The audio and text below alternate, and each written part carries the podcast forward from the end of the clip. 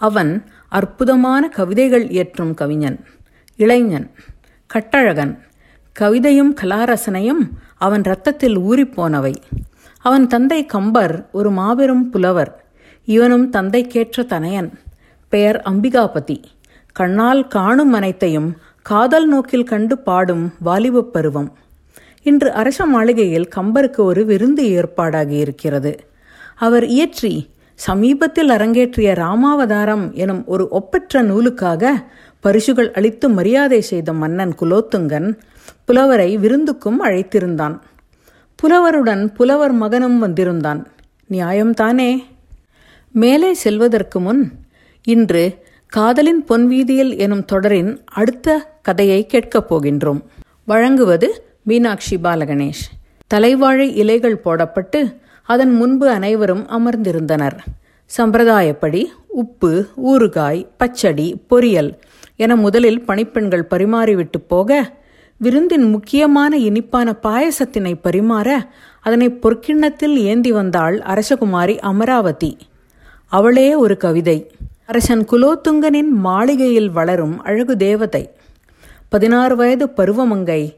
அவள் நடந்தால் பாதங்கள் நோகுமே என பாதசரங்கள் புலம்பின. அன்னநடை நடந்து பாயச பாத்திரத்தை ஏந்தியதால் அதன் கனத்தில் கொடியிடை அசைந்தாட ஒரு மின்னல் போல வந்தாள் அவள் அமராவதி. அழகான இளைஞன் ஒருவனை எதிர்பாராத விதத்தில் அரசவை புலவர் அருகே கண்டதால் அமராவதிக்கு நாணத்தில் நடை தடுமாறி கால்கள் பின்னின. ஆச்சரியத்தில் கண்கள் தாமரை இதழ்களென்று விரிய அம்பிகாபதி மலைத்தான். கணப்பொழுதில் அவர்கள் பார்வைகள் சந்தித்து மீண்டன. இதயங்கள் இடம் மாறின. இளங்கவிஞன் இளவரசியை கண்டதும் கொண்ட காதலும் கற்பனையும் அல்ல அல்ல கண்ணெதிரே காணும் காட்சியின் அழகும் இனிமையும் உள்ளத்திலிருந்து கவிதையுற்றாக பெருகின. பாடல் பிறக்கின்றது. இட்ட அடி நோக எடுத்த அடி கொப்பளிக்க வட்டில் சுமந்து மருங்கசைய.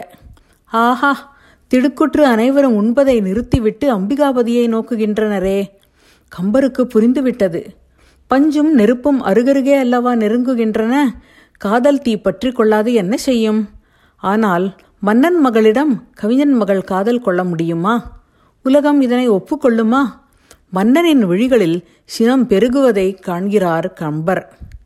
சமயோச்சிதமாக அம்பிகாபதி என்னப்பா இந்த தருணத்தில் கிழங்கு விற்கும் பெண்ணை பற்றிய பாடல்? என்கிறார் கம்பர். கம்பரே நீரும் உன் மகனும் விளையாடுகின்றீர்களோ?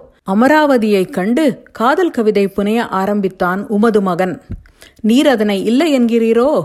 என்ற குலோத்துங்கன் கவிதையின் அடுத்த அடிகள் என்னவோ? என்றான் ஏளனமாக. கொட்டி கிழங்கோ கிழங்கென்று கூறுவாள் எந்தை வழங்கோஷை வையம் பெறும் என்று பாடி முடித்து வைத்தார் கம்பர். அப்போதைக்கு ஒன்றும் கூறவில்லையாயினும் அரசன் புரிந்து கொண்டான்.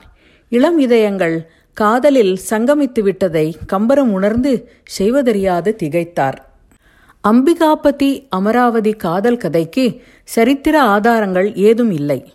கம்பரின் வாழ்வில் ஒரு சிறு சம்பவமாக புனையப்பட்ட கட்டுக்கதை என்றே பல தமிழ் அறிஞர்கள் கூறுகின்றனர்.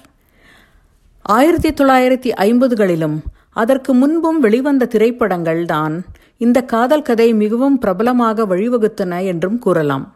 அழகான பாடல்களுடன் அற்புதமான நடிப்பும் சேர்ந்து அம்பிகாபதி அமராவதி காதலை அமரத்துவமாக்கிவிட்டன. சரித்திர ஆதாரமின்றி புகழ் பெற்றுவிட்ட சரித்திர காதல் கதை இது. சரி கதையையும் காதலையும் அதன் விளைவுகளையும் தான் நாம் பார்க்கலாமே.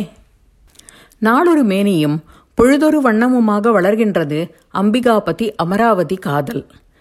குலோத்துங்கனுக்கு இதில் விருப்பமே இல்லை அம்பிகாபதியிடம் கூறினான். மன்னன் மகளை மாலையிட வேண்டுமென்றால் அதற்கு சில தகுதிகள் வேண்டும். நீ உன் தகப்பனைப் போன்று பெரும் புலமை படைத்தவனாயின் சிருங்கார ரசமே கலக்காமல் நூறு பாடல்களை தொடர்ந்து பாட வேண்டும். அவ்வாறு செய்ய முடிந்தால் அமராவதிக்கு நீ மாலையிடலாம். இல்லாவிட்டால் உனது தலை துண்டிக்கப்படும் என்ற கடும் நிபந்தனையை சோழன் விதித்தான். கவிச்சக்கரவர்த்தி கம்பரின் மகனாயிற்றே அம்பிகாபதி தன் கல்வி மீது கர்வம் இல்லாமல் இருக்குமா? நூறென்ன? ஆயிரம் ஆயிரம் கவிதைகளும் பாடுவேன் மன்னா என்றான் அம்பிகாபதி. நிபந்தனை ஒப்புக்கொள்ளப்படுகின்றது. அமராவதி தன் காதலனிடம் கூறுகிறாள் அன்பரே நான் நூறு மலர்களுடன் திரைக்கு பின் காத்திருப்பேன். நூறாவது பாடலை நீங்கள் பாடி முடித்ததும் உங்கள் முன்னால் வந்து நிற்பேன். காதலில் எழுந்த கற்பனைகள் கவிதையினை கணக்கிடும் உறுதி. இரு காதலர்களும் சேர்ந்து போட்டது ஒரு தப்பு கணக்கு. கடவுள் வாழ்த்துடன் அவன் பாடத் தொடங்கிய போது அதனை முதலாவது பாடலாக கணக்கிட்டுக் கொள்கிறாள் அமராவதி. ஆர்வத்தில் விளைந்த அவசர கோளாறு அது. அம்பிகாபதி காதலி கணக்கு வைத்துக் கொள்கிறாள் என்று தான் எண்ணிக்கை வைத்துக் கொள்ளவில்லை. அவ்வளவு நம்பிக்கை காதலியின் மீது. அம்பிகாபதியின் வாயிலிருந்து பாடல்கள் ஸ்ருங்கார ரசமே கலக்காத பாடல்கள் மடை திறந்த வெள்ளம் போல பெருகி ஓடுகின்றன. அமராவதி மலர்களை எண்ணி எண்ணி சேர்க்கிறாள். காதலனின் கவிதா விலாசத்தின் மேதைமையில் உள்ளம் பூரிக்கிறாள். இவ்வாறு தொன்னூற்று ஒன்பது பாடல்கள் பாடி முடிக்கப்படுகின்றன. அல்ல அல்ல அமராவதியின் கணக்குப்படி நூறு பாடல்கள் அவை. மேகத்திரளின் பின்னாலிருந்து அதனை கிழித்து கொண்டு வெளிவரும் முழுமதி போல தனது முகத்தை காட்டியபடி காதலன் அம்பிகாபதி முன்பு வெளிப்படுகிறாள் அமராவதி எனும் அந்த அழகரசி. அம்பிகாபதி அவளை பார்த்ததும் நூறு பாடல்கள் ஆகிவிட்டன என்று எண்ணிக்கொள்கிறான். அவள் அழகை வருணித்து அடுத்த பாடலை சிருங்கார ரசத்தில் அமைத்து பாட ஆரம்பிக்கிறான். சற்றே சரிந்த குழலே துவள தரளவடம் துற்றே கஷய குழையூசலாட துவர்கொள் செவ்வாய் நற்றே நொழுக நடன சிங்கார நடையழகின் பொற்றேறிருக்க தலையலங்காரம் புறப்பட்டதே. ஐயையோ அரசவையில் ஒரே பரிதாப ஆரவாரம். இன்னும் நூறு பாடல்கள் ஆகவில்லையே. ஐயோ இளவரசி உங்கள் கணக்கு தப்பு கணக்கு என்று தோழி கத்துகிறாள்.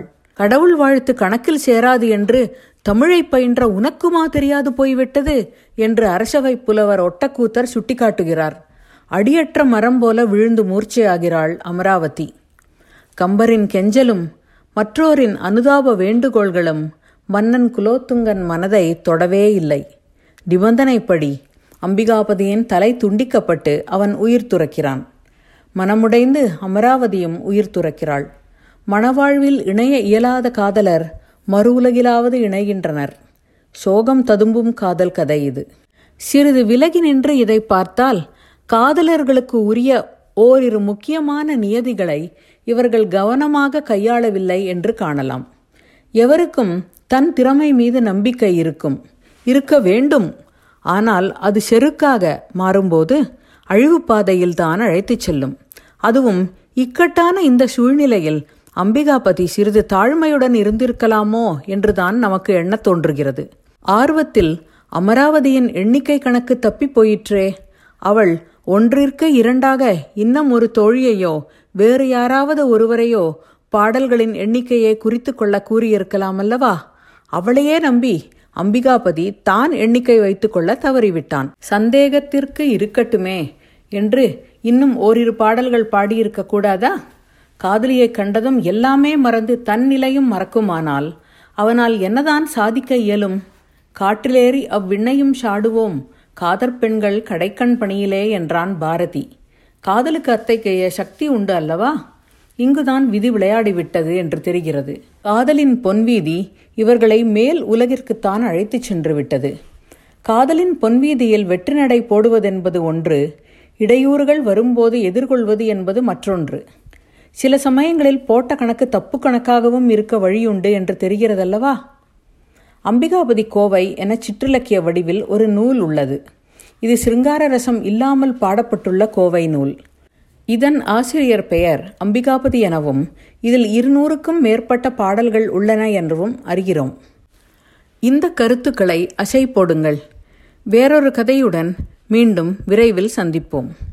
வணக்கம்.